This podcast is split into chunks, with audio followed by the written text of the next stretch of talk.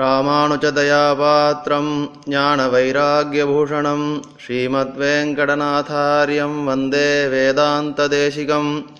ஸ்ரீ பகவத் ராமானுஜரின் அபராவதாரமும் ராமானுஜதயா பாத்திரமுமான சுவாமி வேதாந்த தேசிகனின் 750வது அவதார வருஷத்தினை நாம் கொண்டாடி வருகின்றோம். இதன் ஒரு அங்கமாக ராமானுஜதயா என்ற அமைப்பு சுவாமி தேசிகனின் வார்த்தை வைபவங்கள் என்ற தலைப்பில் உபன்யாசத் தொடரை நடத்தி கொண்டு வருகிறது. பிரதிவாரம் சுவாமி தேசிகனின் கிரந்தங்களை உபன்யாசங்களாக நாம் கேட்டு மகிழ வலைதளத்திலும் வெளியிட்டு கொண்டு வருகிறது. காலக்ஷேப கிரந்தங்களின் சாரமாக வேதாந்த தேசிகன் அருளிய விஷயங்களை சார கிரந்தங்கள் என்ற தொகுப்பிலே உபன்யாசங்களாக கேட்டுக்கொண்டு வருகிறோம். நம் சம்பிரதாயத்தின் முக்கியமான காலக்ஷேப கிரந்தங்கள் ஸ்ரீபாஷ்யம், கீதா பாஷ்யம், பகவத் விஷயம் என்கிற திருவாராயிரப்படி மற்றும் இரகசியத்ரயசாரம் ஆகியன. இவற்றுடன் ஸ்ரீமத் ராமாயணமும் காலக்ஷேபம் செய்வது வழக்கமாக உள்ளது. ஸ்ரீமத் ராமாயணம் வேத பொருளை நன்கு விளக்குவது. இதிகாசங்கள், புராணங்கள், ஸ்மிருதிகள் எல்லாமே வேத பொருளை விளக்குவதற்காகவே வந்தவை. இதில் ஸ்ரீமத் ராமாயணம் மிகவும் சிரேஷ்டமானது என்பதாக ஸ்ரீ வேதாந்த தேசிகன் சாதிக்கிறார். வேதமானது அரசன் என்ற முறையிலே கட்டளையாக சில விஷயங்களை எடுத்துச் சொல்லியது. ஸ்ரீமத் ராமாயணத்தில் இந்த விஷயங்களை நண்பன் என்ற முறையிலே இனிதாக எடுத்து கூறியிருக்கிறார் வால்மீகி மகரிஷி. அதனால் வேதத்தின் சாரமான சரணாகதி தத்துவத்தை இராமாயணம் மிக அழகாக எடுத்துச் சொல்லுகிறது என்பதாக சுவாமி தேசிகனின் திருவுள்ளம். வேத பொருளை விளக்குவதால் தான் இதற்கு ஸ்ரீமத் இராமாயணம் என்று பெயரிட்டுள்ளார்கள். இதை திருவுள்ள பற்றி ஸ்ரீ பராசர பட்டரும் ஸ்ரீமத் இராமாயணம் அபிபரம் பிராணிதி தச்சரித்ரே என்று தன் ஸ்ரீசுக்தியில் அழகாக சாதிக்கிறார். இராமாயணத்தின் பல அர்த்த விசேஷங்களை திருமலை நம்பிகள் ஸ்ரீ பகவத் ராமானுஜருக்கு காலக்ஷேபமாக எடுத்துச் சாதித்தார். படிகொண்ட கீர்த்தி இராமாயணம் என்னும் பக்தி வெள்ளம் குடிகொண்ட கோயில் ராமானுசன் என்பதாக ஸ்ரீமத் இராமாயணம் என்னும் பக்தி வெள்ளத்தை தன் மனதிலே தேக்கி வைத்து கொண்டவர் பகவத் ராமானுஜர். அவரிடமிருந்து வெளிவந்த விஷயங்கள் நம் சம்பிரதாயத்தில் பல ஆச்சாரியர்களிடம் வந்து சேர்ந்தன. ஸ்ரீமத் வேதாந்த தேசிகனும் இராமாயணத்தின் சாரமாக பல நூல்களை இயற்றியுள்ளார். இதில் குறிப்பாக அபயப்பிரதான சாரம் என்ற நூலினை சொல்ல வேண்டும். பாலகாண்டம், அயோத்தியா காண்டம் முதல் உள்ள சாரமான விஷயங்களை இதில் சாதித்துள்ளார். ரகுவீர கத்தியம் என்கிற ஸ்தோத்திரத்திலே இராமாயணத்தையே சுருக்கி கொடுத்துள்ளார் நம் சுவாமி. மேலும் பல ஸ்லோகங்களிலே ஆங்காங்கே முக்கியமான விஷயங்களையும் முக்கியமான வியாக்கியானங்களையும் சாதித்துள்ளார் சுவாமி தேசிகன். அவற்றையெல்லாம் முழுவதுமாக இங்கே தொகுக்க முடியாது என்றாலும் முக்கியமாக ஸ்ரீ வேதாந்த தேசிகன் காட்டி அருளின இராமாயண சாரம் என்கிற விஷயத்தை நாம் இப்போது அனுபவிக்கப் போகிறோம். இவ்வுபன்யாசத்தை வழங்க இருப்பவர் நாவல்பாக்கம் ஸ்ரீ உவே வாசுதேவாச்சாரியார் அவர்கள். இவர் நாவல்பாக்கம் ஐயாத் சுவாமியிடம் காலக்ஷேபம் செய்தவர். வேதாத்தியனம், தர்க்கபாடம், வேதாந்த காலக்ஷேபம் ஆகியவற்றை பெரியவர்களிடம் முறையே செய்தவர். சம்பிரதாயத்திற்காக பல கட்டுரைகள் எழுதியும் காலக்ஷேபங்கள் சாதித்தும் உபன்யாசங்கள் செய்து கொண்டும் திகழ்பவர். இப்பொழுது நாம் உபன்யாசத்தை கேட்டு மகிழலாம். ஸ்ரீமான் வெங்கடநாதார்ய கவிதாத்யதேசரீ वेदान्ताचार्यवर्यो मे सन्निधत्तां सदा हृदीं जयत्याश्रितसन्त्रासध्वान्तविध्वंसनोदयः प्रभावान् सीतया देव्या परमव्योमभास्करः शोकं तविर्कुं सुहृदिपुरुळोन्ड्रुकूरुहिन्द्रों नागं तमर्कुं नमर्कुं हिराकदर्कुं शरणाम् ஆகண்டலன் மகனாகிய ஆவலிப் பெரியதோர் காகம் பிழைத்திட கண்ணழிவே செய்த காகுத்தனே. ஸ்ரீமத் ராமாயணம் என்பது எல்லாருக்கும் நன்கு தெரிந்த விஷயம். நம் பாரத தேசத்திலே படித்தவர்கள், படிக்காதவர்கள், பணக்காரர்கள், ஏழைகள் என்கிற வித்தியாசம் இல்லாமல் மொத்த பேருக்கும் ராமாயணம் தெரியும்.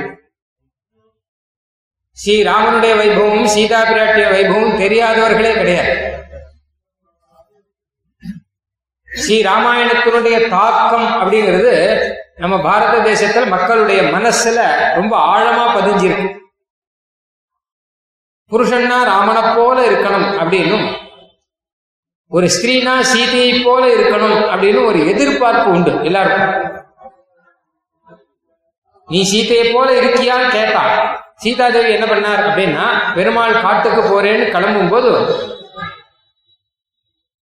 சீதா பிராட்டி கிட்ட சொல்ற, அம்மா நான் காட்டுக்கு போறேன், சீதை துக்கம் அதோ வனம், காடு ரொம்ப துக்கமானது, நீ இங்க இருந்து அப்பா அம்மாவெல்லாம் பார்த்துக்கோ அப்படின்னா,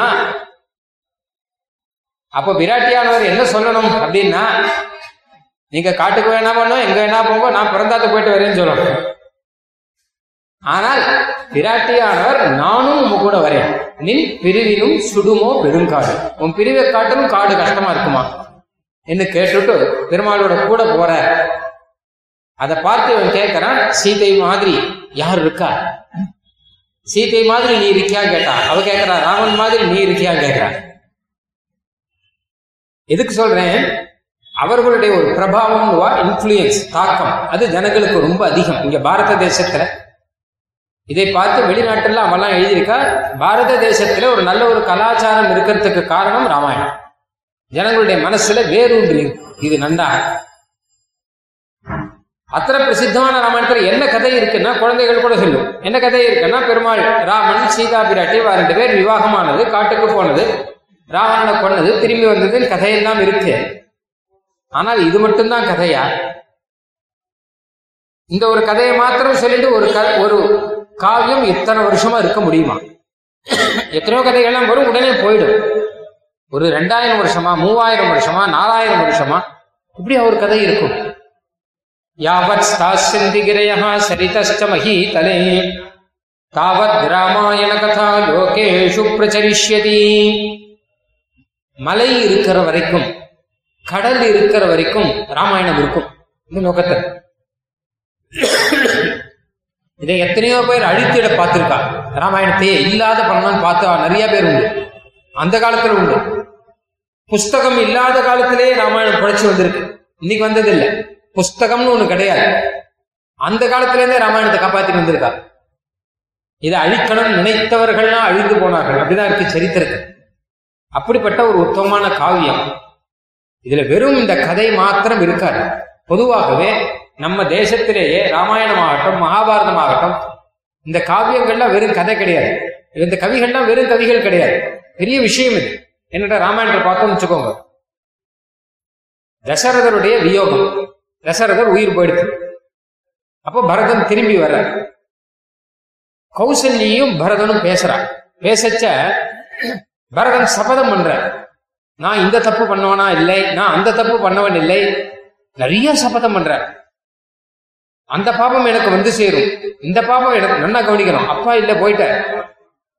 அப்ப என்ன சபதம் பண்றாரு அப்படின்னா, யார் மித்திர துரோகம் பண்ணானோ அவனுக்கு எந்த பாபம் அந்த பாபம் எனக்கு வந்து சேரும்.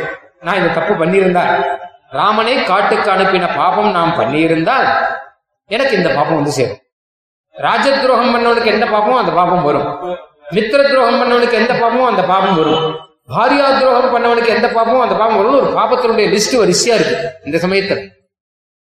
இன்னொரு சமயம் பரதன் கிட்ட பெருமாள் கேட்கிற, நீ ராஜ்ய பரிபாலனம் பண்றியா, நன்னா பண்றியா அப்படின்னு கேட்கிற.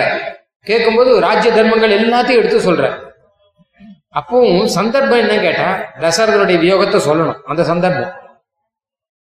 அப்பவே இதெல்லாம் எதுக்கு சொல்லிட்டு இருக்க, இவ்வளவு அதெல்லாம் இருக்கட்டும், கொஞ்சம் ஸ்டாப் பண்ணும், நான் சொல்றதை கேளு அப்படின்னு கேட்கணும். கொஞ்சம் அது இல்லை. இப்ப என்ன கேட்டா, காவியத்தினுடைய லட்சியமே வேற, கதை சொல்றது இல்லை. ஷேக்ஸ்பியர் அப்படிங்கிறவர் மகாகவி அப்படிங்கிறார்.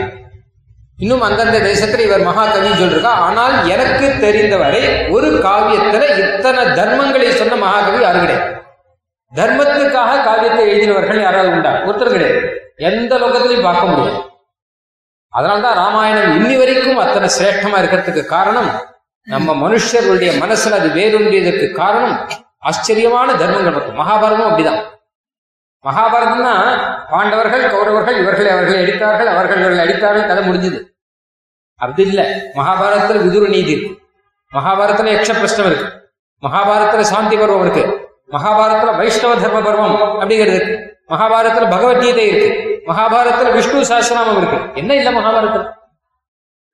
இத்தனை தர்மங்களை கொட்டக்கூடிய ஒரு மகா காவியம் உண்டா லோகத்துல? எங்கேயாவது பார்க்க முடியுமா? அதனாலதான் சொல்றேன், இங்க இருக்கிற காவியங்கள் வெறும் காவியங்கள் இல்லை, இதெல்லாம் மனுஷர்களுடைய வாழ்க்கை நெறிகள் மொத்தமுமே எல்லாமே. அப்போ ராமாயணத்திலேருந்து நாம தெரிஞ்சிக்க வேண்டிய விஷயம் என்ன அப்படின்னா, வெறும் கதை இல்லை, இதுல எத்தனையோ விஷயம் இருக்கு. மனுஷன் எப்படி நடந்துக்கணும், குடும்பத்துக்குள்ள ஒரு அண்ணா தம்பி எப்படி நடந்துக்கணும், கணவன் மனைவி எப்படி நடந்துக்கணும், இது ராமாயணத்தில் இருக்க மாதிரி எங்கேயும் இல்லை. யாருக்காவது எங்கேயாவது குடும்ப தர்மத்திலேயோ இல்ல ஆபீஸ் தர்மத்திலேயோ எங்கேயாவது சந்தேகம் இருந்தால் ராமாயணத்தில் கட்டாயம் ஆன்சர். அது ஒன்றும் சந்தேகமே கிடையாது, ராமாயணத்தை பார்த்தா கட்டாயம் ஆன்சர் கிடைக்கும். தர்மோ விக்கிரகவான் அதர்ம விரதிம் தன்வி ச தன்வி தனஹ. அதர்மம் போகணும்னா ராமாயணத்தை படிச்சா போதும். என்ன கேட்டா, அண்ணா தம்பிகள்னு எடுத்துப்போம். ராமன் 3 தம்பிகள், லக்ஷ்மணன், பரதன், சத்ருக்னன், 3 பேர் 3 விதம். ஆனால் அண்ணாவுக்கு கூடவே இருந்து கைங்கரியம் பண்ணக்கூடியவர்கள் லக்ஷ்மணன். கூடவே இருந்து கைங்கரியம் பண்ணல, நீர் எதை சொன்னாலும் நான் செய்கிறேன் அப்படின்றவர் பரதன். நீ அங்க போனா அங்க போறேன், இங்க வானா இங்க வர. இன்னொருத்தர் இருக்கார் சத்ருக்னன் அப்படின்னு பெயர். அவர் நீர் சொல்றத கேட்கிறாரு இல்லையா, ஒருத்தர் பரதன், அவர் சொல்றத நான் கேட்கிறேன். பாகவத சேஷத்துவம். இப்படி ஒரு அண்ணா தம்பிகள். இதுக்கு நேர் எதிராக வாலி சுக்ரீவன். நீயா நானா ஒண்ணு பாத்துருவோம், ரெண்டுல யாராவது ஒருத்தர் தான். இன்னொரு விதமா பார்த்தா ராவணன், கும்பகர்ணன், விபீஷன். உனக்கு நல்லதை எடுத்து சொல்றேன் நான், விபீஷன். ராவனுக்கு கூடவே இருந்து நல்லதை எடுத்து சொல்லி அவன் கேட்காத அளவிலே திரும்பிட்டான். இனிமே நான் இங்க இருக்க மாட்டேன்னு சொல்லிட்டு வந்துட்டார். விபீஷனை கேட்கிறா, ஏன் நீ முன்னாடியே வரல? சுவாமி தேசியன் அழகா சொன்னார், பாழுக்கு நீர் இறைத்து பரிபவப்பட்டு போனேங்கிறான். பாழுக்கு நீர் இறைத்து பரிபவப்பட்டு போனேன். கும்பகரணன், நான் கூடயே இருந்து சண்டை போடுறேன், உனக்காக உயிரையே விடுறேன். இன்னும் சம்பாதி, ஜட்டாயு, அண்ணா தம்பிகள். தம்பியை காப்பாத்துறதுக்காக சிறக விரிச்சார். அவன் சிறக புசுங்கி போச்சான், அப்படியே மலையில வந்து விழுந்தார். ஒரு கழுகு, குரங்கு, கழுகு எல்லாமே அண்ணா தம்பி தர்மங்கள். ஒரு ஒன்றும் ஒவ்வொரு விதமான தர்மம். வால்மீகி எல்லாத்தையும் கொண்டு வந்து முன்னாடி வச்சுட்டார். நீ யார மாதிரி இருக்கணும் முடிவு பண்ணிக்கோ. நீ விபீஷன் மாதிரி இருக்கணுமா, இல்ல கும்பகர்ணன் மாதிரி இருக்கணுமா, இல்ல வாலி சுக்ரீவன் மாதிரி இருக்கணுமா, இல்ல ராமலக்ஷ்மணால் போல இருக்கணுமா, நீ முடிவு பண்ணிக்கொண்டுட்டார். இதே மாதிரி தான் பத்னின்னு எடுத்தா கூட மந்தோதரி அப்படிங்கிறது ஒரு மாதிரியான பத்னி. சீதா பிராட்டியானவர் பத்னியான வைபவம் ரொம்ப பிரசித்தம். தாரா முதலானவர்கள் கதை பார்த்தா வேற மாதிரி இருக்கு. அகல்யா சரித்திரம் பார்த்தா அது ஒரு மாதிரி இருக்கு. எல்லாம் நமக்கு முன்னாடி கொண்டு வந்து வைக்கிற ஒரு குடும்பத்தை. அதே மாதிரிதான் ராஜ்ய தர்மங்கள் பார்த்தா ராமாயணத்துல அநேகம் இருக்கு. அப்போ இதிலேருந்து நாம தெரிஞ்சிக்க வேண்டிய விஷயம் பலது இருக்கு. சுபகிருத் சுபமாப்னோதி பாபகிருத் பாபமஸ்னுதே விபீஷண சுகம் பிராப்தா த்வம் பிராப்தா பாபமீதிர்ஷம்னு மந்தோதரியோட ஒரு ஸ்லோகம் இருக்கு. ராவணன் கீழ் விழுந்துட்டான், தேர்ல இருந்து புழுதியில விழுந்து பிறண்டான், உயிர் போயிடுது. ராட்சச ராஜாவா இருந்தவன் தேவர்களுக்கெல்லாம் தேவன் நான் அப்படின்னு சொல்லும்படியா எல்லாரையும் மிரட்டின் இருந்தவன் இப்போ புழுதியில கிடக்கிறான். கிட்ட யாரும் சீன்றதுக்கு நாதி கிடையாது. உடம்பு கீழே விழுந்து உடம்பு புரண்டு இருக்கு, உடம்பு முழுக்க புழுதி இருக்கு. அப்போ அவனுடைய பத்தினிகள்லாம் வரா அழுவதற்காக. மந்தோதரி தான் முன்னாடி வரா. அப்ப மந்தோதரி சொல்ற ஸ்லோகங்கள் எல்லாமே ஆச்சரியமா இருக்கும். பெருமாளை ஸ்தோத்திரம் பண்றான். இவனை கொண்டவன் யாருன்னா பெருமாள் இருக்க ஒன்னு, அது பெருமாள் மேல கோபம் தானே வரணும். ஆனா வெக்த மோஷா மகாயோகின்னு ஸ்தோத்திரம் பண்றான். பகவத் தத்துவம் தெரிஞ்சவன். ஏன் கோபம் வர வேண்டிய இடத்துல ஏன் இப்படி வருதுன்னா, அழகா ஒரு விஷயம் சொல்றார்.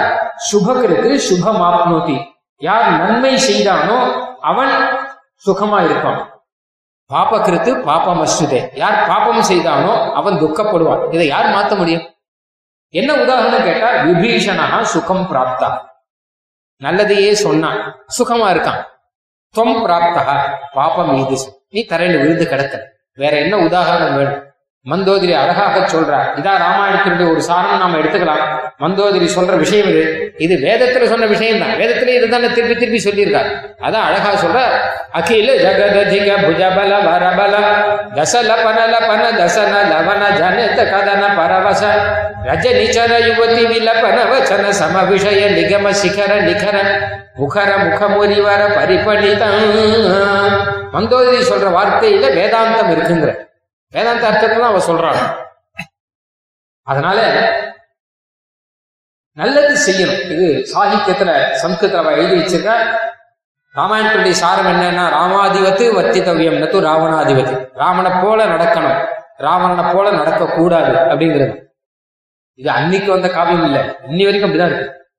இன்னைக்கும் திரைப்படங்கள் எடுப்பவர் கூட நல்லது செய்யறவன் நன்னா இருக்கான், வில்லனா இருக்கிறவன் கடைசியில அவன் அரஸ்டான். இதுதான் இப்படிதான் இருக்கு, மாறி வராது, மாறி வரக்கூடாது. நம்ம தேசத்துல, எந்த தேசத்துல, ராமாயண தேசத்துல மாறி வரக்கூடாது. இங்க இதுதான் இருக்கணும். அழகா ஒருத்தர் சொன்னா, வெளிநாட்டுக்காரர் ஒருத்தர் இந்தியாவுக்கு போயிட்டு வந்தார். அவர் அங்க போய் அவர் சொன்னார், நம்ம தேசத்திலையும் குடிக்கிறான், பாரத இந்தியாலையும் குடிக்கிறான், குடிக்கிறவன் நிறைய பேர் இருக்காங்க. ஆனா என்ன வித்தியாசம்னா, அவன் சொல்ற, நம்ம தேசத்துல இல்ல இந்தியாவில குடிக்கிறவன் கண்டு குடிச்சிட்டு நிலை தடுமாறி போய் எங்க போறோன்னு தெரியாத போறவன் நேர தன்னுடைய வீட்டுக்கு போறான். நம்ம தேசத்துல குடிக்கிறவன் தம் வீடு இல்லாம வேற ஒரு வீட்டுக்கு போறான். இந்த வித்தியாசம் எதனால வந்ததுன்னா, ராமாயணம் ஏகபத்திரி விரதம், பதிவிரதா. பதிவிரதா வார்த்தை எல்லாரும் கேள்விப்பட்டிருப்போம். பதிவிரதான என்ன அர்த்தம்னா, ஒரே பத்தி, ஒருவனுக்கு ஒருத்தி.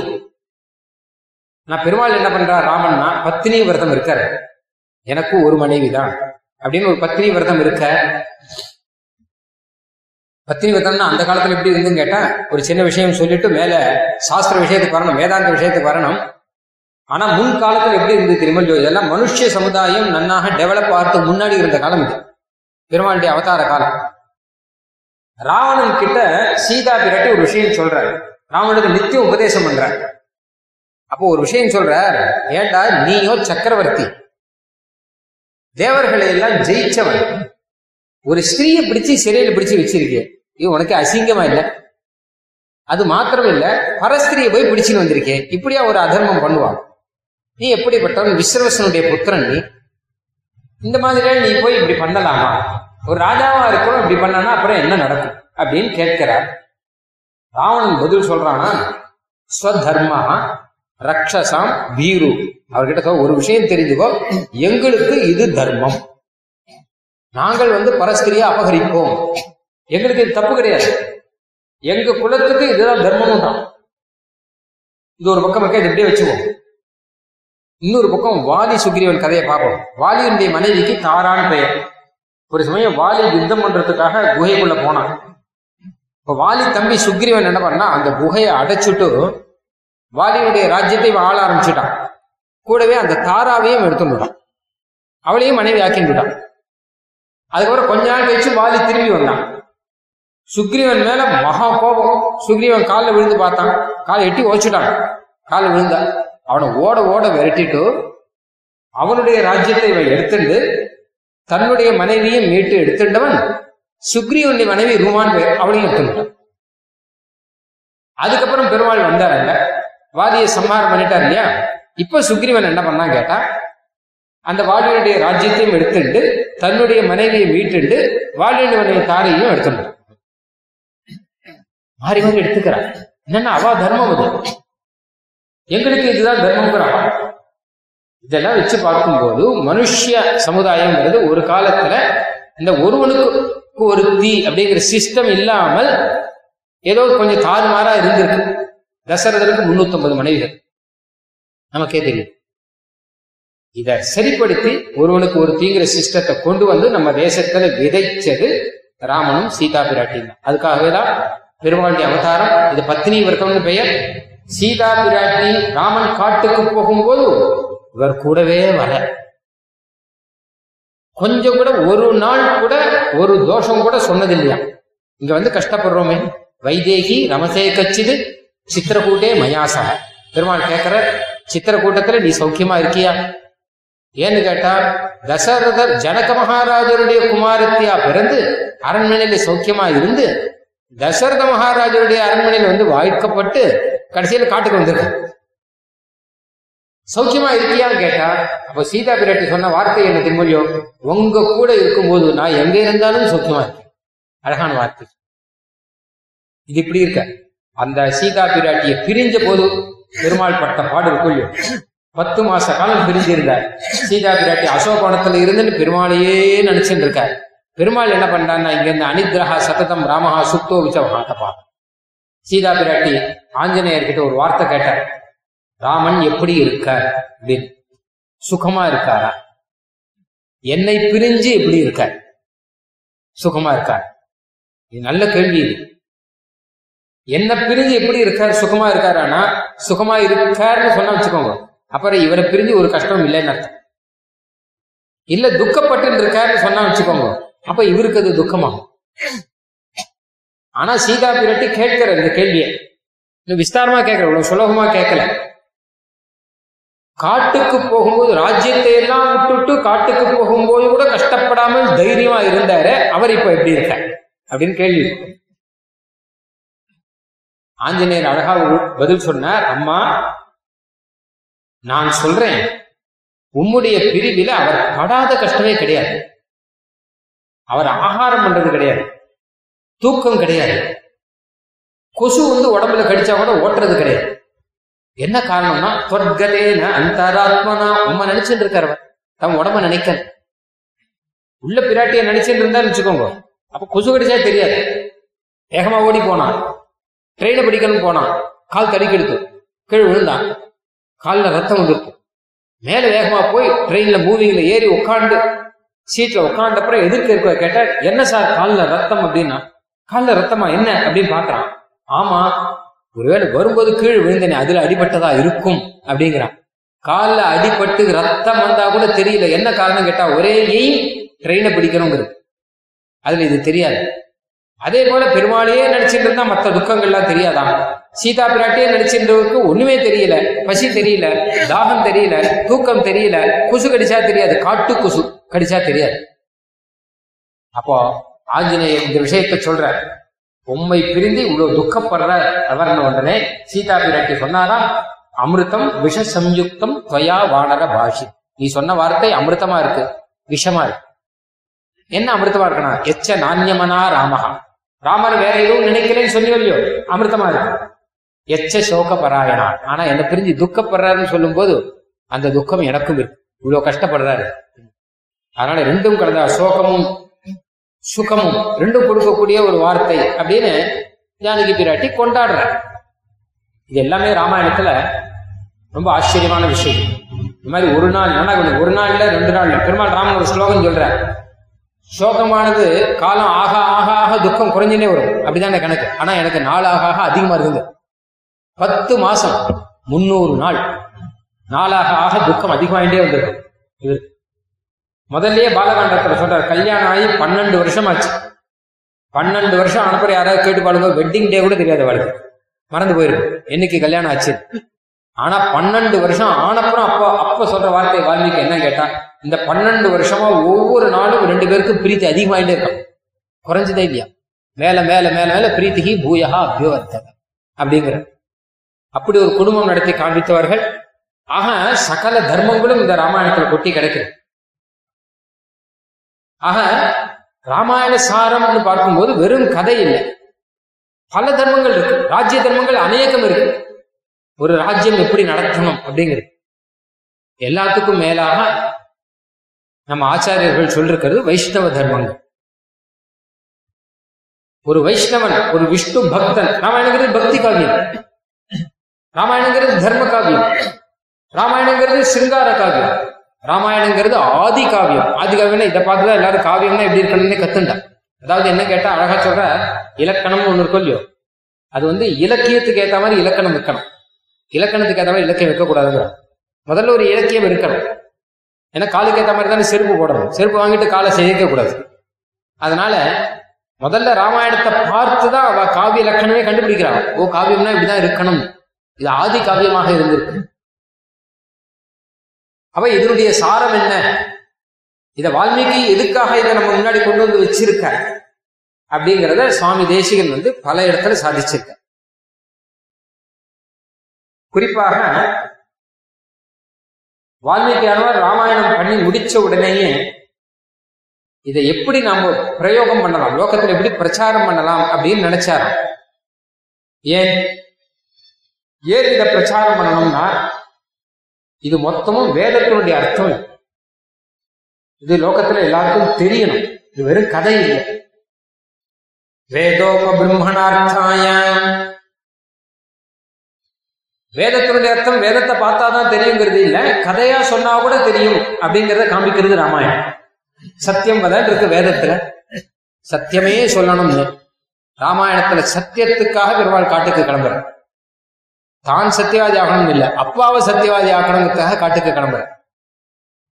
அப்பா ஏன் சத்தியவாதி ஆகணும்னா தசரதர் சத்தியவாதி, உண்மையிலேயே பொய்யே வராது.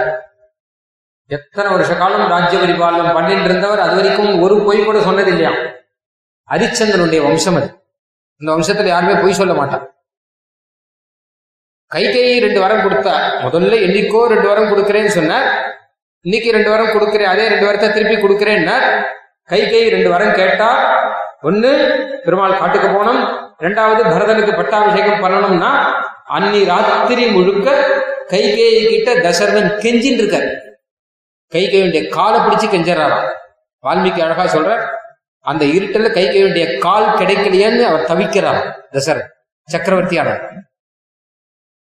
ராத்திரி முழுக்க அதை கெஞ்சின்னு இருந்தவர் 1 வார்த்தை சொல்லுவாங்க, நான் அன்னைக்கு வரம் கொடுக்கிறேன்னு சொன்னேன், இன்னைக்கு முடியாது, அவ்வளவுதான், முடிஞ்சு போச்சு கதை. அன்னைக்கு சொன்னேன், இன்னைக்கு இல்லைன்னு சொல்றேன், என்ன பண்ண போற அப்படின்னு சொல்லலாமோ இல்லையோ, அது அவர் வாயில வராது. அதுதான் சத்தியவாதி, தம் வாயால அதை நினைச்சு கூட பார்க்க மாட்டார், வாயால சொல்ல மாட்டார். அவரை சத்தியவாதி ஆகிறதுக்காக பெருமாள் காட்டுக்கு கிளம்புறாருன்னும் போது குருவர்த்தே தியக்த ராஜ்யஹா, ஒரு பெரிய விஷயத்துக்காக ராஜ்யத்தையே விடுறார், சத்தியத்துக்காக ராஜ்யத்தை விடுறார். அதே மாதிரி இந்த தர்மங்கள் எல்லாம் ராமாயணத்துல அழகா தெரியும். ஒரு ராஜ்ய பரிபாலனம் பண்ணக்கூடிய ராஜாவா இருக்கிறவன் கூட சத்தியத்துக்கு இவ்வளவு மதிப்பு கொடுக்கிறான். மனுஷர் இருக்கடா பரவாயில்ல, மந்திரிகளாவது சத்தியவாதிகளா இருக்காளா அப்படின்னு அதுவும் கிடையாது. ஆனால் ராமாயணத்தில் இருக்க மந்திரிகளை பற்றி சொல்லும் போது அவர்கள் செய்த தப்புக்காக தம் பையனுக்கு கூட தண்டனை கொடுப்பார்கள். ராமாயணத்தில் இருக்கு, தம் பையனே இருந்தாலும் அவன் தப்பு பண்ணிட்டா தண்டனை கொடுப்பான். தசரதனுடைய அரண்மனையில் வால்மீகி பார்த்த வேதத்துல சொன்ன இதே மாதிரி தர்மங்கள் என்ன, வேதாந்தத்துல சொன்ன அந்த வேதாந்த சூக்ஷ்மார்த்தங்கள் என்ன, எல்லாமே ராமாயணத்தில் இருக்கு. இது ஜனங்களுக்கு கிடைக்கணும், அதனால இதை என்ன பண்ணலாம்னு யோசித்த போது சீதா பிராட்டி பக்கத்துல இருக்கிறாங்க. அவர் என்ன பண்ணார், லவகுஷர்கள் 2 பேரையும் அனுப்பிட்டார்.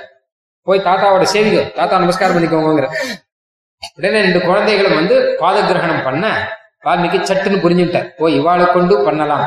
இதுக்காக தான் சீதா பிராட்டி வந்ததே இங்க. அவளுக்கு சொல்லி கொடுத்து ராமாயணத்தை லோகத்துல பிரச்சாரம் பண்றார். அப்ப பிரச்சாரம் பண்றதுக்கு காரணம் என்ன கேட்டா, இது வேதத்தினுடைய அர்த்தம். வேதவே தேவரே பும்சி ஜாதே தசரதாத்மஜே வேத பிராச்சேதாசீத் சாட்சாத் ராமாயணாத்மனா. வேதத்துல சொல்லப்பட்ட பகவான் ராமனா வந்தார், அப்ப அந்த வேதம் ராமாயணமா வந்தது. பெருமாள் இறங்கி வந்தார், வேதமும் இறங்கி வந்தது, அதுவே ராமாயணமாக இந்த இடத்துல வந்தது.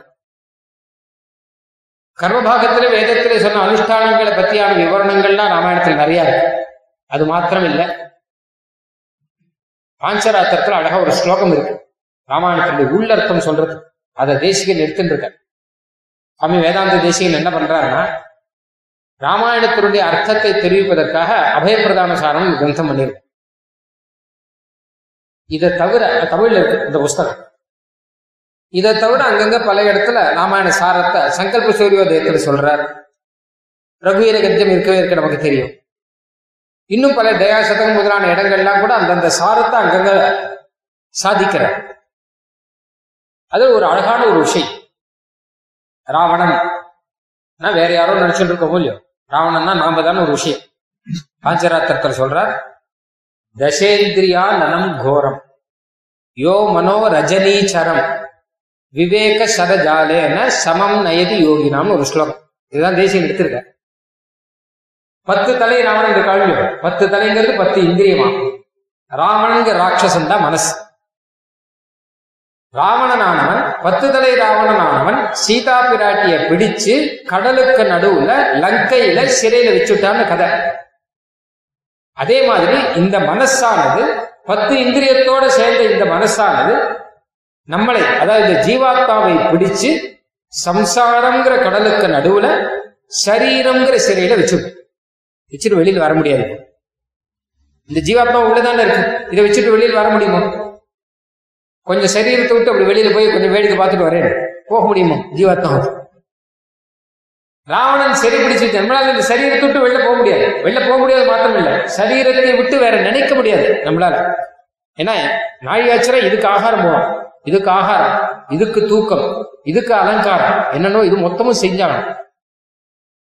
சரீரத்தை கவனிக்காமல் நம்மளால இருக்கணும். நீ என்னை கவனிங்கிறது சரீரம், அதனால்தான் அதுக்கு பிரகிருதியும் பெயர். நீ அதையெல்லாம் பார்க்காத, என்னை பார், என்னை கொஞ்சம் கவனி. அடிக்கடி சொல்லிடணும். சாஸ்திரத்துல என்ன சொல்றான்னா, நீ சரீரத்தை கவனிக்காத ஆத்மாவை கவனிங்கிற. ஆனா சரீரம் என்ன சொல்றதுன்னா, நீ அதெல்லாம் இருக்கட்டும், நீ என்னை கவனி, என்னை கவனிங்கிற. இவன் கஷ்டப்பட்டு சரீரத்தை கவனிக்காம ஆத்மாவை கவனிச்சுட்டு அப்படி ஒரு இடத்துல இன்னைக்கு ஏகாதசி உபவாசம் அப்படின்னு ஒருத்தர் இருக்கான். அப்ப பக்கத்துல ஃப்ரெண்டு வரான், முதல்ல உடம்ப பாத்துக்கோங்க சார் அப்படிங்கிற ஹிதத்தை சொல்லணுங்கிறதுக்கு, அதுக்கப்புறம் மச்சத்தை பாத்துக்கலாம் அப்படின்னு. 4 பேர் இதை சொல்றதுக்கு வேற 4 பேர் இருக்கான். முதல்ல உடம்ப பாத்துக்கோங்க, உடம்புக்கு எடுத்துக்காதவங்க. எதுக்குன்னு சொல்றேன், சரீரம்ங்கிறது ஆத்மாவுக்கு போட்டு வச்சிருக்கிற சிறை. பகவத்கீதையில அர்ஜுனன் என்ன சொன்னா, என்னால யுத்தம் பண்ண முடியாது, நான் வில்ல கீழே வச்சுட்டேன், வெக்கல அதுவே கீழே விழுந்திருக்கும், நான் யுத்தம் இல்லாம பேசாம உட்காந்துருவேன்.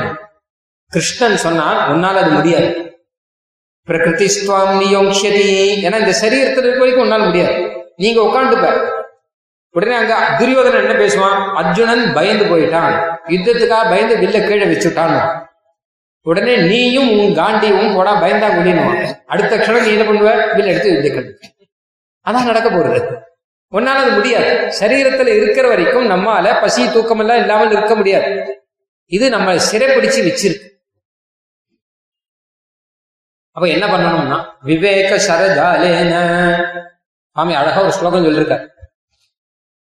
தர்போதக்ரதசேந்திரியானமனோ நக்தஞ்சனாதிஷ்டிதே தேகேஸ்மின் பவசிந்துனா பரிகதே தீனாம் தயாம் ஆஸ்திதா. சீதா பிராட்டியை சிறைப்பிடிச்சு வச்சா மாதிரி நம்மளை சிறைப்பிடிச்சு வச்சிருக்கா இந்த ராவணன் என்கிற ராட்சஸ் மனசு. அத்யத்வே ஹனுமத் சமேன குருணா, ஹனுமார் வர்றாரு இல்லையா அங்கிருந்து, அந்த மாதிரி ஹனுமான் போய் சீதா பிராட்டி கிட்ட போய் விஷயத்தை எடுத்து சொல்லி பெருமாள் சீக்கிரம் வருவார் அப்படின்னு ஆசுவாசப்படுத்துறார்.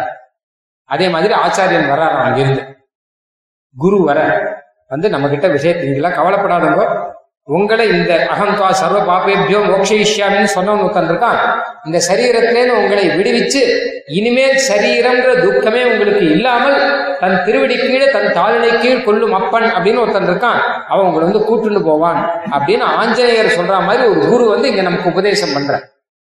பிரக்யாபிதார்த்தகுமானே லங்காருத்த விதேக ராஜதனயா நியாயேன லாலப்யதே. சுந்தரகாண்டத்துல ஆஞ்சநேயர் சரித்திரம் வரும்போதெல்லாம் ஆச்சாரியன் சரித்திரமும் சேர்ந்தே வரும். அழகா இருக்கும். முதல் ஸ்லோகத்துல இருந்து இப்படிதான். அதான் சுந்தரகாண்டம் வசத்தின் தான். ஏன்னா அது நம்ம கதை, அது மச்சதெல்லாம் மாதிரி கிடையாது, சரணாகத்தினோட கதை அது மொத்தம். அவர் வந்து சொல்ற அழகான விஷயம். அப்போ நாம எப்படி இருக்கணும் இனிமே? ஆச்சாரியன் வந்து உபதேசம் பண்ணிட்டார், எல்லாம் ஆயிடுத்து, சரணாகதி ஆயிடுத்து. நாம இனிமே எப்படி இருக்கணும்னா, அசோகவனத்துல சீதா பிராட்டி எப்படி இருந்தாரோ அப்படி இருக்கும். அவர் எப்படி இருந்தாருன்னா பெருமாளையே நடிச்சுட்டு இருக்க. ஒரு பக்கம் பார்த்தா ராட்சசிகள் அவரை சுத்தி சீதா பிராட்டியை மிரட்டின்னு இருக்கா.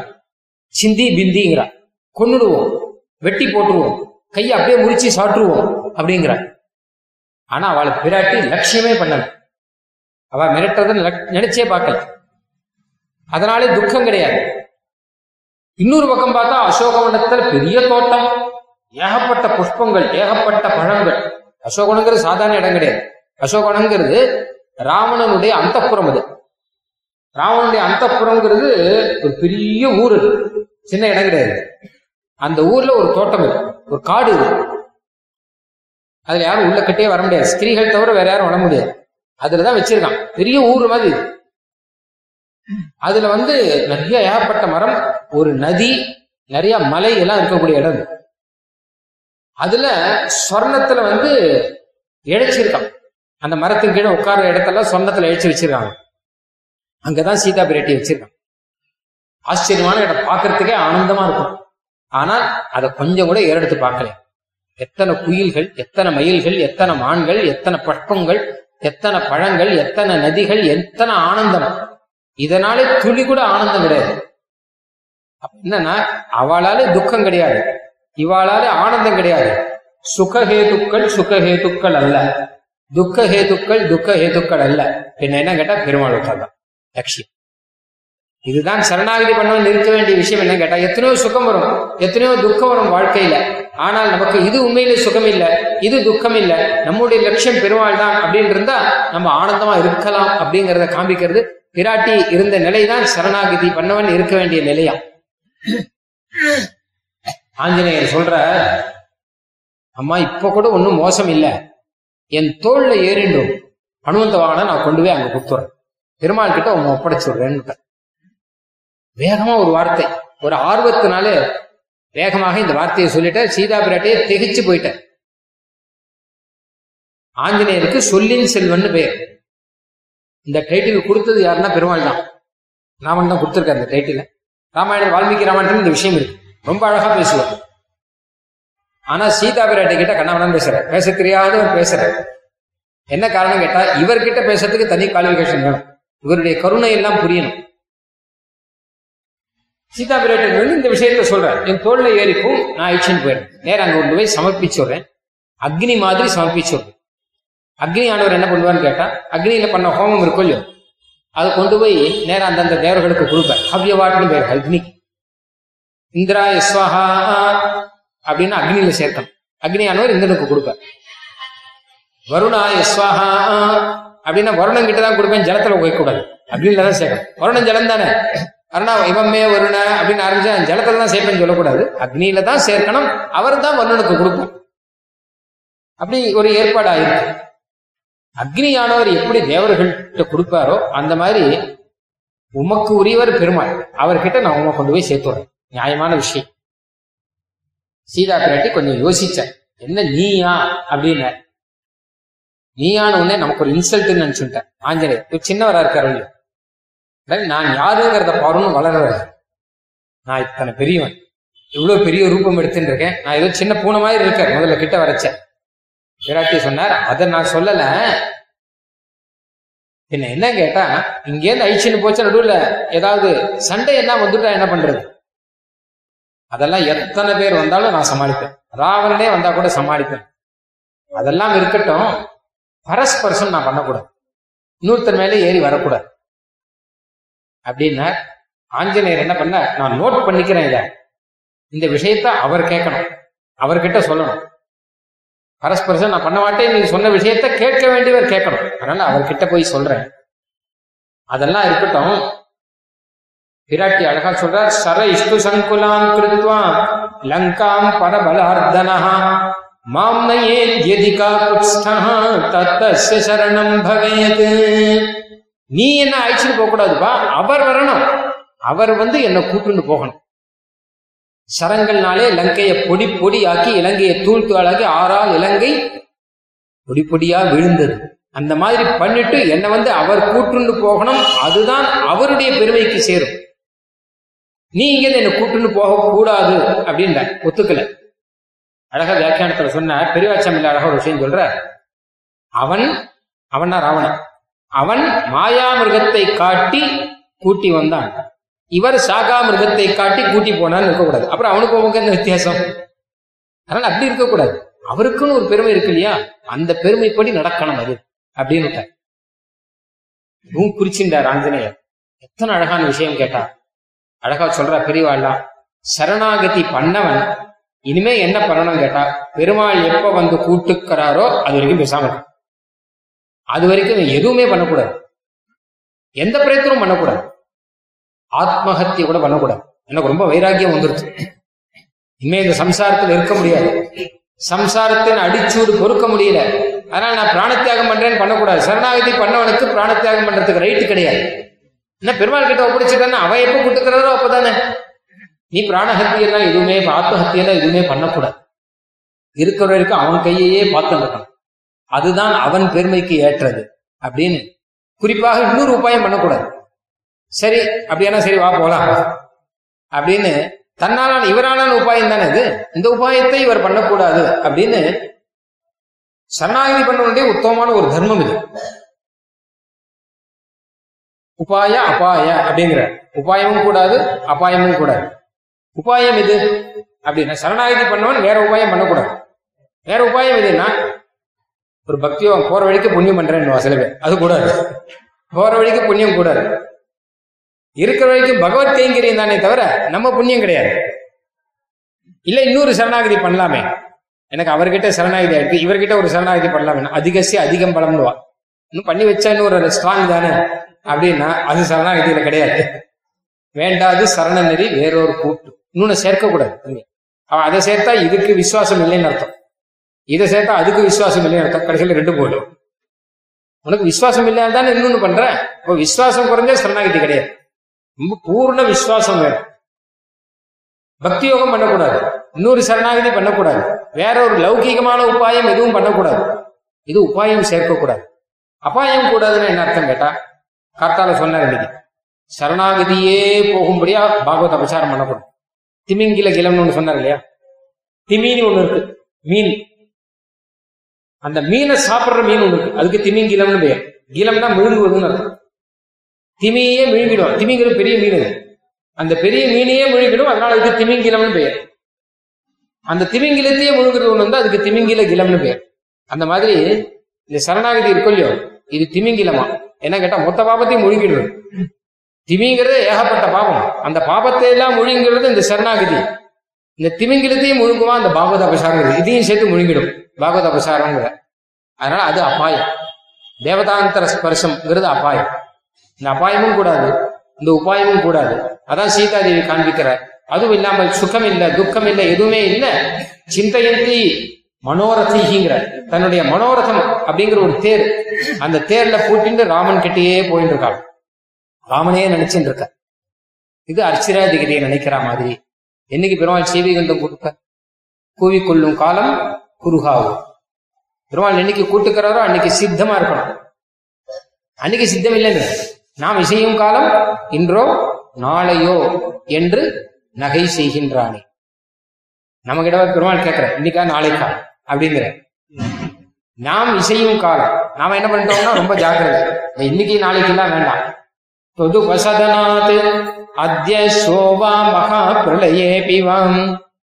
இன்னைக்கு நாளைக்கெல்லாம் இல்ல, என்னைக்கு சரீரம் போறதோ அன்னைக்கு. நான் அன்னைக்கு வேண்டாம் சொல்ல முடியாது நம்மளால, அந்த சரீரம் போயிடுதேன். அதனால என்னைக்கு நான் உடலை விட்டு போறேனோ அன்னைக்கு, அன்னி வரைக்கும் என்ன பண்றதுன்னு கேட்டா அன்னி வரைக்கும் கைங்கரியம் பண்ணிட்டு இருக்கேன் அப்படிங்கிறதுக்காக கேட்கணும். அதனால சீதா பிராட்டியினுடைய ஒரு பொறுமை, அவருடைய ஒரு ஸ்திதி இருக்கொள்ளும். லங்கா ருத்த விதேக ராஜதனையா நியாயம், அந்த நியாயம் தான் நமக்கா. அத விதேக ராஜதனையா அழகா வேற சொல்றாரு. விதேகம்னா தேகம் இல்லாதவன்னு அர்த்தம், இன்னொரு அர்த்தம் அது. அப்படியாக அந்த ராமாயணத்தினுடைய சாரங்கிறதே இதுதான். ஒரு மான், தங்கமயமான மான், அந்த மானை காட்டி ஏமாத்தரான்னு வரும். யார? சீதா பிராட்டி. இது ராமாயணத்துல வந்து இதெல்லாம் ராமாயணத்துல லக்ஷ்மணன் சொல்ற, லக்ஷ்மணன் கூட்டு காமிக்கிற, மான் பாருங்க மான் பாருங்க கூட்டு காமிக்கிற. லக்ஷ்மணன் பார்த்து சொல்ற, அதே இதுவா மான், இது மாரீச்சன். உடனே சொல்லிட்டாரு, அடுத்த க்ஷணத்துல சொல்லிட்டாரு இது மான் இல்லை இது மாரீச்சன். அப்புறம் தான் பெருமாள் சொல்ற மாரீச்சனா தான் இருக்கட்டுமே, அது தோல் எடுத்துக்கலாமே அப்படிங்கிற. மானை காட்டி சீதா பிராட்டி ஆசைப்படுற மாதிரி நடிச்சு, இதெல்லாம் நம்மள மாதிரி ஒரு ஜீவன் இப்படி இருப்பான்ங்கிறத காமிக்கிறதுக்கு இது. என்னன்னு கேட்டா இந்த மாதிரிதான் நம்ம ஏமாந்து போறோம். எதை பார்த்து? தங்கத்தை பார்த்து. எதை பார்த்து? வெள்ளியை பார்த்து. எதை பார்த்து? போகிய வஸ்துக்களை பார்த்து. ஹிரண்மயேன பாத்ரேன சத்யஸ்யாபிஹி தம்முகம் தத்துவம் பூஷன்னபாவிருங்கிற தங்க கவர், கோல்டு தங்க கவர் போட்டு மூடி இருக்கான். இது சத்தியத்தை, மேல தங்கத்தை தான் பாக்குற, உள்ள இருக்கிறத பாக்குறது இல்ல. ஒரு இதுல அதை எடுத்துரு, ஹே பூஷன்னு, அப்படி பூஷா தேவத்தை பகவான் தான், இதை எடுத்துருன்னு வேதம் சொல்றது. அந்த மாதிரியாக மானை காட்டி ஏமாத்தி சிறையில பிடிச்சு ராவணன் அப்படிங்கிற ராட்சசன் சிறையில பிடிச்சு வச்சிருக்காங்கிறது இன்னொருத்தர் கதை இல்ல, நம்ம கதை தான் அப்படிங்கிறத சுவாமி தேசியன் அங்க சாதிச்சிருக்க. அதுக்கேற்ற மாதிரி சரணாகதி தான் என்ன முதலானது எல்லாம் ராமாயணத்துல தெரியும். ராமாயணம் மொத்தமும் சரணாகதி வேதமும் பூர்த்தியாக சரணாகதி தான் இருக்கு. அபயப்பிரதான சாதத்துல சுவாமி தேசியன் ரெண்டு விஷயம் சொல்றார். முதல் விஷயம், ராமாயணத்துல பிரதானமாக சொல்ற விஷயங்கிறது ரெண்டு விஷயம். ஒன்னாவது பரதத்துவம், பகவான் சிவன் நாராயணங்கிறது, இது ராமாயணத்துல பல இடத்துல இருக்கு. ரெண்டாவது சரணாகதி உபாயம் அப்படிங்கிறது. பரதத்துவம் பகவான் சிவன் நாராயணன் சொல்லி, ராமன் தானே, ராமன் மனுஷனா தானே இருக்கார் அப்படின்னா, மனுஷனா இருந்தா கூட பல இடத்துல தெரியுது. ஏன்னா மனுஷனா இருந்தா கூட கல்ல பெண்ணாக்குறார் அவர், மனுஷனா இருந்தா கூட அங்க அக்னியானது அக்னியாக இருக்கும் போதே குளிராரு, புல்லானது பிரம்மாஸ்திரமா இருக்கு, புல்லானது புல்லா இருக்கும் போதே பிரம்மாஸ்திரம். அதான் அதுல ஒண்ணுலயே அது சேர்த்துக்கணும். ஏன்னு கேட்டா திருப்பி காக்காசுரம் வந்து சரணாகதி பண்ணிட்டான்னு, அப்ப மறுபடியும் அது புல்லாயிட்டான், அவன் கண்ணை குத்துறது புல்லுதான, துரும்பு தானே கண்ணை குத்தும். அது பிரம்மாஸ்திரம் தான், கண்ணை குத்தாது, அது உயிரை போக்கும். ஆனா புல்லு பிரம்மாஸ்திரம் ஆச்சு, அந்த பிரம்மாஸ்திரம் மறுபடியும் புல்லா இருக்கு. அக்னி குளிர்ந்து இருந்தது, ஆனா அதே அக்னி தான் லங்கையில வச்சிருக்காரு, அவளுக்கெல்லாம் எரியுது. அது ஒரே அக்னி, இவருக்கு குளிர்ந்து இருக்கு, அவளுக்கெல்லாம் நன்னாக எரியும்படி இருக்கு. இவருக்கு என்ன சந்தேகம் அப்படின்னு கேட்டா, இந்த அக்னி அசோகவனத்துல சீத்து அங்கேயும் பிடிச்சிருக்கு, தீ பிடிச்சிருக்குன்னா சீதா பிராட்டியும் எரிச்சுடாதா அப்படின்னு ஒரு சந்தேகம் வந்துட்டு திரும்பி வந்தப்புறம் சந்தேகம். சமுத்திர கரையில இருக்கும் போது இந்த சந்தேகம், அடடா அநியாயம் பண்ணிட்டோமே, அனர்த்தமா எடுத்தே. அதுக்கப்புறம் யோசிச்சார். அதுக்கப்புறம் அவங்க மேல ரெண்டு பேர் போறா, என்ன ஆச்சரியம் பார்த்தா, லங்கை முழுக்க எரியுது, ஆனா அசோகவனத்துல ஜானகி பிராட்டி இருக்கிற இடம் மாத்திரம் எரியலையேன்னு பேசின்னு போயிட்டு இருக்கான். அதை பார்த்தோன்னே அப்பா. அப்புறம் சொல்ற, அவர் அனுகிரகத்தினால்தான் எனக்கே அக்னி எரியல, அதனால அக்னி அவரை எரிக்க மாட்டார். ஏன்னு கேட்டா அக்னிக்கு பயம், அவர் நம்மளை எரிச்சுட்டா என்ன பண்றதுன்னு. அபிசா நிர்தகே தக்னி, அவர் அக்னியை பொசிக்கிடுவார். நதாம் அக்னிஹி பிரதட்சி, அக்னி அவர் பொசுக்கிறது நடக்காது, அவர்கிட்ட போனா அவர் பொசிக்கிடுவார். மகா பாத்திவிரத்தியம் இருக்கிறபடினால அக்னிக்கு பயம்னுட்டார். சரி, அப்படியே திரும்பி போயிடலாம்னு பார்த்தார். அதுக்கப்புறம் தான் திரும்பி போகக்கூடாது, சீதா பிராட்டியை மறுபடியும் பார்த்துட்டு போனோம், திரும்பி வர. ஏன்னு கேட்டா, ராமன் இதெல்லாம் மகா புத்திசாலி, புத்திமதா வரிஷ்டம்னு பேரு. ராமன் கேட்டான்னு வச்சுக்கோங்க, இல்ல கதையெல்லாம் சொல்லிட்டே வர, கடைசியில லங்கைக்கு தீ வச்சுட்டேன் அப்படின்னா. சரி, லங்கைக்கு தீ வச்சுட்டேன்னா சீதா பிராட்டி இருக்காரு அப்படின்னா, அவருக்கு ஒண்ணும் இல்லையா, யாரோ ரெண்டு பேர் பேசிட்டு இருந்தா அப்படின்னு சொல்லக்கூடாது, நேர போய் பார்த்துட்டு சொல்லணும். ஒண்ணும் இல்லைன்னு எப்படி தெரியும்னா, அவதான் பேசிட்டு இருந்தாங்க அப்படின்னு சொன்னா அது நல்லா இருக்காது.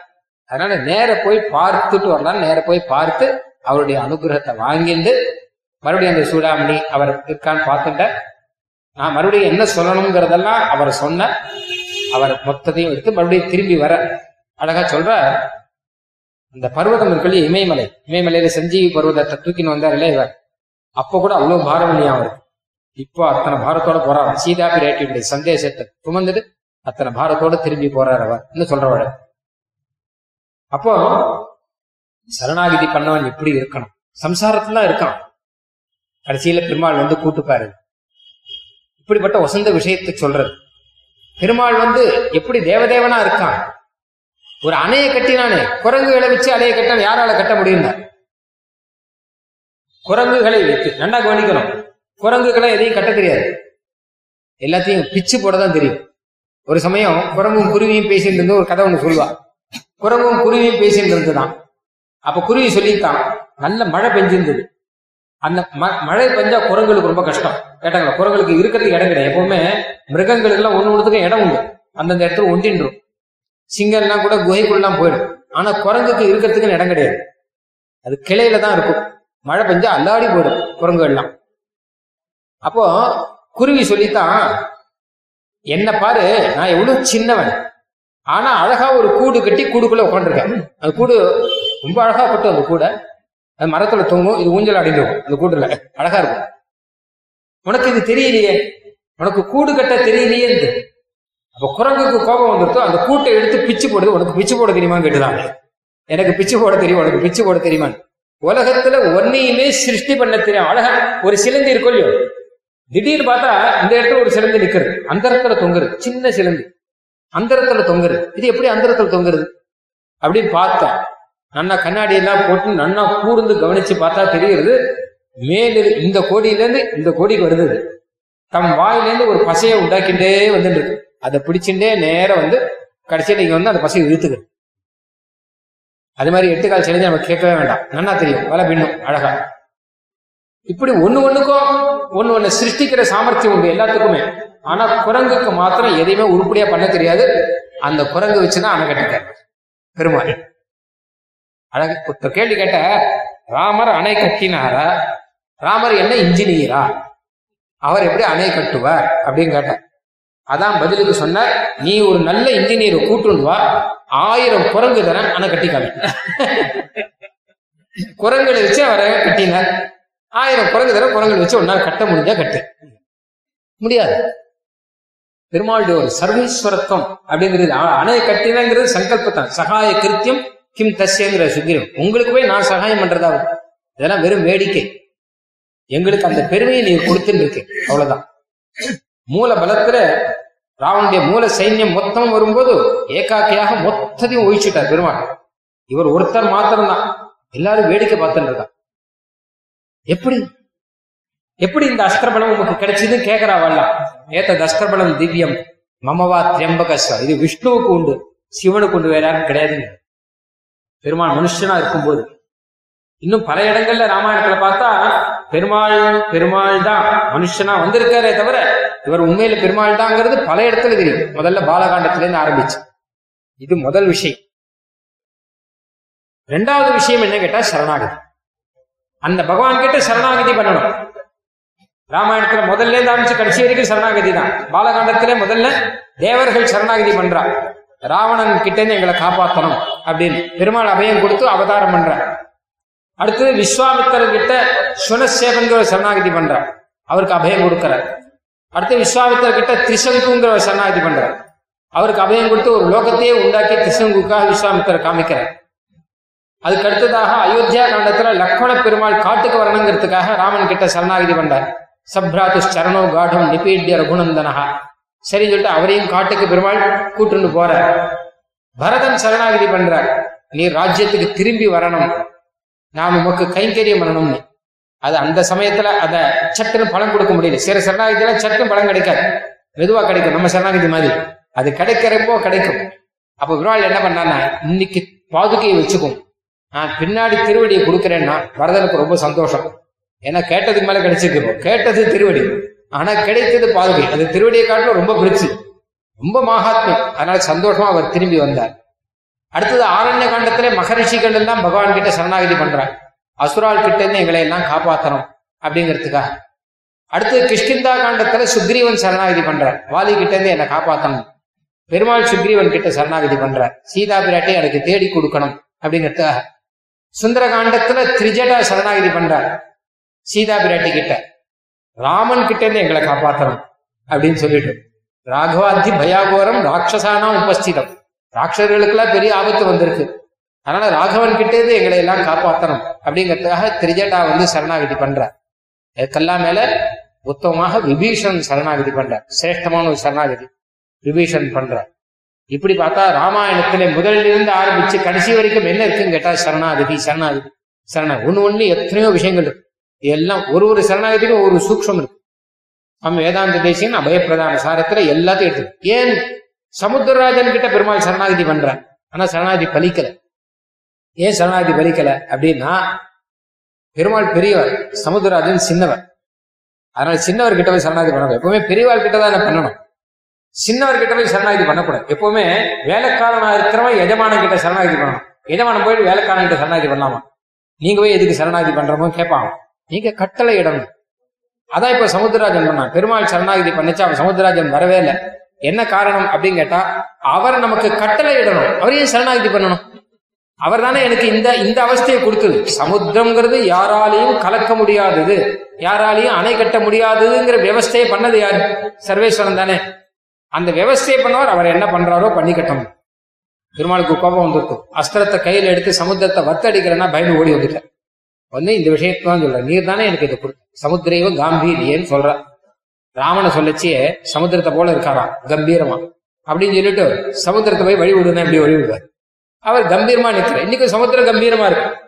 சமுத்திரத்தை பார்க்கிறவர் பார்த்துட்டே இருக்கான், ஆச்சரியமா பார்த்துட்டு இருக்கான். எத்தனை கம்பீரமா இருக்கு, கரையில இருந்து பார்க்கலாம், சுனாமி வர்ற வரைக்கும் பார்த்துட்டு இருக்கான். வந்துருத்தா அது காம்பீரியம் கஷ்டம். அப்போ சுனாமின்னா என்ன அர்த்தம் தெரியுமா? ஐயோ பெருமாளுக்கு திருநாமம் அது சுனாமி, நல்ல திருநாமம் உடையவன் அர்த்தம். நல்ல திருநாமம் உடையவன் பெருமாள். அதனால சுனாமின்னு ஒருத்தர் பேரே வச்சுட்டார். சுனாமியில பிறந்த குழந்தை ஒண்ணு, அந்த குழந்தைக்கு சுனாமின்னு பேர் வச்சுட்டாரு. அப்ப பெருமாள் திருநாமம் தான் அப்படின்னு நான் கொஞ்சம் உபன்யாசங்கள் எல்லாத்தையும் சொல்லுவா. அதனால சுனாமின்னா பயப்படுறாள், பயப்பட வேண்டாம்னு சொல்லுங்க. பெருமாள் திருநாமம் சுனாமிங்கிறது பெருமாள் திருநாமம் அப்படின்னு சொல்லுங்க. உண்மையில என்ன கேட்டா சுனாமி வந்தப்பறம் எல்லாருக்கும் பயம் உண்டு. வைரமுத்துன்னு ஒரு கவிஞர் கருள், அவர் அழகாக ஒரு விஷயம் எழுதி, சுனாமி பிரளயத்தின் பினாமி அப்படின்னு. இதான் கவிதை. அதாவது இது வரைக்கும் அவளுக்கு பிரளயம்னா ஒண்ணு நம்ப முடியல யாருக்குமே. பிரளயத்துல என்ன அவங்க கேட்டா சமுத்திரம் மொத்தத்தை அழிச்சு. பிரளயத்துடைய ஃபர்ஸ்ட் ஸ்டேஜ் என்ன கேட்டா சமுத்திரம் வந்து லோகம் மொத்தத்தை மூழ்கடிச்சு. அடுத்தது செகண்ட் ஸ்டேஜ் என்ன கேட்டா அக்னி வந்து சமுத்திரத்தை மூழ்கடிச்சு, சமுத்திரத்தை வத்தடிச்சு. தேர்டு ஸ்டேஜ் என்ன கேட்டா காத்து வந்து அக்னியை சிதறி வச்சு ஒண்ணும் இல்லாத ஆக்கிடும். இப்படிதான் சொல்றா. இதுல முதலே புரியல, சமுத்திரம் வந்து வத்தடிக்கிறதாகுது, சமுத்திரம் தாண்டி வரதாகுது அப்படின்னு இருந்தா. ஆனா இந்த சுனாமி வந்தப்புறம் கொஞ்சம் பயம் வந்துடுது. ஓஹோ இப்படி இருக்கும் போல இருக்கு, இதெல்லாம் நடக்கலாம் போல இருக்கு அப்படி. ஆக சரணாகதிங்கிறது ராமாயணத்துல பூர்த்தியா இருக்கு. அதுலயும் விபீஷண சரணாகதி அப்படிங்கிறது இருக்கு இல்லையா, இது அழகா சொல்றாரு சுவாமி தேசிகன். ராமாயணங்கிறது சரணாகதி வேதம், அதுல விபீஷண சரணாகதி உபனிஷத்து. வேதம்னா உபனிஷத்து இருக்கணும் இல்லையா, விபீஷண சரணாகதி உபனிஷத்து. ஏன்னா சரணாகதிக்கு வேண்டிய சகல அங்கங்களும் மொத்தம். சரணாகதி பண்றவன் எப்படி வரணும்னா, பகவான் கிட்ட போய் சரணாகதின்னு பண்றவன் எப்படி வரணும்னா, எனக்கு எதுவும் செய்யறதுக்கு சக்தி இல்லை, இது முதல்ல ஒத்துக்கணும். பரீட்சையில பாஸ் பண்ணணும்னு வச்சுக்கோங்க. பெருமாள் கிட்ட போய் சரணாகதி பண்ணணும்னா ஒண்ணுமே படிக்காதவன், கட்டாயம் நான் ஃபெயில் ஆவேன்னு தெரிஞ்சவன் தான் பெருமாள் கிட்ட போய் சரணாகதி பண்ணுவான். இல்ல நான் படிச்சிருக்கேன் அப்படிங்கிறவனும், இல்ல எனக்கு முன் பெஞ்சில் உட்காந்துருக்கவர் படிச்சிருக்க அப்படின்னும் தெரிஞ்சவன் போக மாட்டான். ஏன்னா அவர் படிச்சிருந்தா போறோம், நான் அட்ஜஸ்ட் பண்ணிக்கலாம், எப்படியாவது பாஸ் ஆகிக்கலாம் அப்படின்னு எண்ணம். ஆனா இவனுக்கு முன் பெஞ்சில் இருக்கானோ இல்லையோ, அவன் இவங்கிட்ட கேட்கறவன், ஏண்டா நானே தவிச்சிட்டு இருக்கேன், நீயே என்கிட்ட கேட்டுட்டு இருக்க. அப்ப என்ன பண்றதுன்னா, அப்பதான் பெருமாள் போய் சரணாகதி பண்ண ஒரு கதியும் இல்லாத விபீஷன். அதான் அழகா சொல்ற, பரித்யக்தா மயாலங்கா மித்ராணிச்ச தனானிச்ச பவத்கதம் மே ராஜ்யம். எல்லாத்தையும் விட்டுட்டேன், அண்ணா கிடையாது, மித்திரர்கள் கிடையாது, லங்கையை விட்டுட்டேன், லங்கையில கிடையாதுங்கிற ஒண்ணும் கிடையாது. சுவாமி தேசியம் அழகா சொல்ற, நாமளா இருந்தா என்ன சொல்லுவோம் அப்படின்னா, லங்கையில எனக்கு ஒரு வீடு இருக்குது, அந்த வீட்டை வாடகைக்கு விட்டு வந்திருக்கேன், போய் பார்க்கணும், நான் விட்டுட்டேன், எல்லாத்தையும் விட்டாச்சு, லங்கையில வீடு இருக்குன்னு கிடையாது, இனிமேல் என்ன லங்கைக்கு அனுப்ப கூடாதுங்கிறா. அழகா சொல்ற, இனி லங்கை எனும் சிறையை வைத்து பூட்டாது, எனக்கு லங்கையில அனுப்பாது, திருப்பி நான் உம்ம கூட வரேன். மித்ராணிச்ச லங்கையில எனக்கு 4 ஃப்ரெண்டு இருக்கா அப்படின்னு சொல்லாம இல்லையோ, எனக்கு வேண்டிய 4 பேர் இருக்கான் அப்படின்னு சொல்லாம இல்லையோ, சொல்லல. எனக்கு மித்திரர்கள் யாரும் கிடையாது, தனம் கிடையாது, லங்கையில வந்து பேங்க்ல பைசா போட்டு வச்சிருக்கேன். ஆபதர்த்தம் தனம் ரட்சயத்துன்னு, ஆபத்துக்காக பைசாவை சேர்த்து வைக்கணும்னு சாஸ்திரம். அப்ப லங்கையில கொஞ்சம் நிலமெல்லாம் இருக்கு, இது அதெல்லாம் இருக்கு, அக்கௌண்ட்ல பைசா இருக்கு, எல்லாத்தையும் விட்டுட்டேன். நீர் யாரு அப்படின்னு கேட்டா, ராவணோ நாம துர்வத்தா, ராவணன் ஒருத்தன் இருக்கானு இல்லையோ, பிராட்டியை சிறையில வச்சவன். அகம் தஸ்ய அனுஜோ பிராதா, நான் உங்களுடைய தம்பி. என்ன விபீஷன், அதாவது விபீஷன் என்ன தெரியுமோ சொல்லணும், உண்மையில நான் உன்னுடைய பரம பக்தன். நான் வரம் வாங்கும் போதே விஷ்ணு பக்தி வேணும்னு வரம் கேட்டு வாங்கினவன். அன்னிலிருந்து இன்ன வரைக்கும் நித்தியம் உமக்காக திருவாராதனம் பண்ணிட்டு இருக்கிறவன். உங்ககிட்ட இப்ப சரணாகதி பரணன் வந்திருக்கக்கூடிய பரம பக்தன் சொல்லலாம் போலியோ. ஆனா அது எல்லாத்தையும் விட்டுட்ட, எல்லாத்தையும் விட்டுட்டு ராவணன், அந்த ராவனுடைய தம்பி வந்திருக்கேன் நான், அவனுக்கும் உதவாதவன் வந்திருக்கேன். அடுத்தது ஏன்னா அவன் கூட நான் சொல்றது கேட்கல, அவனுக்கும் உதவாதவன். சரணாகதிக்கு முன்னாடி எப்படி இருக்கணுங்கிறதோ விபீஷன் சரணாகதி தெரியும். சரணாகதி சமயத்தில் எப்படி இருக்கணுங்கிறது பஞ்ச அங்கங்களும் இதுல தெரியும். சரணாகதிக்கு பின்னாடி எப்படி இருக்கணுங்கிறது விபீஷன் விஷயத்துல அதுவும் தெரியும். ஏன்னா கைங்கரியம் பண்ற அவர் மேல உடனே கைங்கரியம் பண்ற. அது மாதிரி ஜானகி பிராட்டி விஷயத்தில் நன்னா தெரியும். திருஜட்டா சரணாகதி முக்கியமான ஒரு விஷயம். ஒரு சந்தேகம் சுவாமி தேசியன் கேட்டவரே பதில் சொல்ற. நாம கேட்க வேண்டிய சந்தேகம், இந்த சந்தேகம் எல்லாமே அவர் கேட்டாதான் நமக்கு ஒரு ஆமாம் வாஸ்தவம் தான். அவர் பதில் என்ன சொல்றாரு பார்க்கலாம். திரிஜட்டா இந்த ராட்சசிகள் கிட்ட சொல்றா, பெரிய ஆபத்து வந்துருத்தோம் ராகவன் கிட்டேந்து, நாம எல்லாம் சீதா பிராட்டி கிட்ட போய் சரணாகதி பண்ணுவோம், அவர் கட்டாயம் அபயம் கொடுப்பார். அவரை பத்தி சொல்றாரு, பிரணிபாத பிரசன்னாகி மைத்திலி ஜனகாத்மா. ஒரு பிரணிபாதம் பண்ணா போறோம், ரொம்ப பிரசன்னமாயிடுவார், கட்டாயம் அபயம் கொடுத்துருவார் அப்படின்னு. இது சுந்தர காண்டத்துல. யுத்த காண்டத்துல அந்த பயம் நேரம் வந்துருத்தோம். ஆஞ்சநேயர் திருவடி தான் முதல்ல வந்தவருங்க. ஜெய் விஜய் பவன் சொல்லி பெருமாள் ஜெயிச்சுட்டாருன்னு சொன்னார். அவர் சொல்லிட்டு இருக்கும் போதே பக்கத்துல இந்த ராட்சசிகளை பார்த்துட்டார். இவருக்கு இவ கதையெல்லாம் முதலே தெரியும், ஏற்கனவே வந்து பார்த்துருக்காரு இல்லையா. அப்ப ஜானகி பிராட்டி கிட்ட சொல்றாரு, அம்மா எனக்கு கொஞ்சம் அவகாசம் கூடும், இவா மொத்த பேரையும் ஒழிச்சுடு. என்னுடைய நகத்தினாலேயும் என்னுடைய வாள்னாலேயும் ஸ்ரீராமனுடைய சரணங்கள் என்னென்ன சரங்கள் என்னென்ன செஞ்சோ அதை நான் செய்யறேங்கிறேன். ஸ்ரீராமனுடைய சரங்கள் படித்தின பாட்டையெல்லாம் விஷயத்துல நான் படித்திடுறேன், இவளை ஒழிச்சு கட்டிடுற. எத்தனை நாளா எத்தனை மிரட்டின்னு இருந்தது உண்மை அப்படின்னா விராட்டி சொல்ற, பாப்பா நாம்பா சுபா நாம்பா வதார்கா நாம் பிளவங்கவன் காரியம் கருணை மாறியேன். அப்பா உனக்கு என்ன கருணைங்கிறதே தெரியாத, கருணை வார்த்தை தெரியாத, ஐயோ பாவம் வா இவாள், இவாள் ஐயோ பாவம். இத்தனை நாளா ராவணன் சொன்னானேங்கிறதுக்காக என்ன மிரட்டின்னு இருந்தா, இப்ப நாளைக்கு விபீஷன் என்ன சொல்ல போறாங்க, சீதா பிராட்டிக்கு அலங்காரம் பண்ணிடுவானா, எனக்கு அலங்காரம் பண்ண போறேன் மொத்த பேரும். இவன் மேல என்ன தோஷம் இருக்கு? நகஸ்டின் நாபராஜ்ய தோஷம் பண்ணாதவர் யாரு? தோஷம் பண்ணவாலதான் காப்பாற்ற. இத்தனை நாள் தோஷம் பண்ணாலே அப்படின்னா, யார் தோஷம் பண்ணாலும் அவ கிட்டதானே கருணை காமிக்கணும். தோஷமே பண்ணாதவன் கிட்ட கருணை காமிப்பேன்னா அது பேர் கருணைன்னு பேர் இல்லை. நல்லவன் கிட்ட கருணைக்கிறது கருணை இல்லை. அதனால பிராட்டி சொல்ற, யார் தோஷம் பண்ணவனும் அவன் கிட்டதான் கருணை காமிக்கணும். ராமன் கிட்டே இது சொல்லுங்கிறான். அதனால கருணை அப்படின்னா அபயம் வாங்கி கொடுத்துட்ட ஆஞ்சநேயர் கிட்ட, ராகவன் கிட்டேன்னு அபயம் வந்துருத்தோவாள். அப்பதான் ஒரு சந்தேகம் வருது, திரிஜட்டை வேணும்னா சரணாகதி பண்ணா கூட இந்த ராட்சசெல்லாம் சரணாகதி பண்ண சரி, கீழே விழல, கை கூப்பல, ஒண்ணும் பண்ணல, அவ சொல்றது புரியல. இப்ப ஏதோ சரணாகதிங்கிற ஆழியோ அது புரியல அதுங்கிறது. இது புது வாக்கா இருக்கு, டிக்ஷனரியில அர்த்தம் பார்க்கணும். இதுவரைக்கும் கேட்டதே இல்லை, இந்த மாதிரி ஒரு வார்த்தையே கேள்விப்பட்டது இல்லை. சரணாகதின்னு ஒண்ணு உருட்டி மிரட்டி அதட்டி அந்த மாதிரிதான் கேட்டிருக்கா, அடி கொத்து கொதை இதான் கேட்டிருக்காளே தவிர சரணாகதின்னு ஒரு வார்த்தை கேள்விப்பட்டதே இல்லை. ஆனா திரிஜட்டை சொல்ற, இவனுக்கு புரியல, இவ பேசாமதான் இருக்கா. இப்ப இவ சரணாகதி பண்ணலையே, பண்ணாத போது இவாளுக்கு எப்படி அந்த பலன் கிடைச்சது அப்படின்னு கேள்வி. சுவாமி தேசிகன் சொல்ற பதில் என்ன கேட்டா, இவர்கள் சரணாகதி பண்ணலைனாலும் இவர்கள் விளக்காத மட்டே பற்றாசாக கொண்டு விளக்கலையோ இல்லையோ. திரிஜட்டை எல்லாரோடையும் சேர்த்து நம்ம சரணாகதி பண்ணலாம்னு சொல்லச்ச வேண்டாம்னு சொல்லலையோ இல்லையோ, எங்களுக்கு அதெல்லாம் ஒண்ணு தேவையில்லைன்னு சொல்லலையோ, அது போருமா பிராட்டி. விளக்காத மட்டே பற்றாசாக கொண்டுங்கிற அதுதான் ஆச்சாரிய நிஷ்டை நடக்கிறது. ஒண்ணும் இல்லாத 4 மாச குழந்தை, 10 மாச குழந்தை, 2 வருஷ குழந்தைகளுக்கெல்லாம் சரணாகதி பண்றாளே பெருமாள் எப்படி கொடுக்கறதுன்னா விளக்காத மட்டே பற்றாசாக கொண்டு. அவ்வளவுதான். இத்தனை விஷயம் இருக்கு, ஒண்ணு ஒண்ணுமே ஆராய்ஞ்சு பார்க்க வேண்டிய விஷயம். பரதன் சரணாகதி, சமுத்திராஜன் சரணாகதி, வாலி சரணாகதி, சுக்ரீவ சரணாகதி.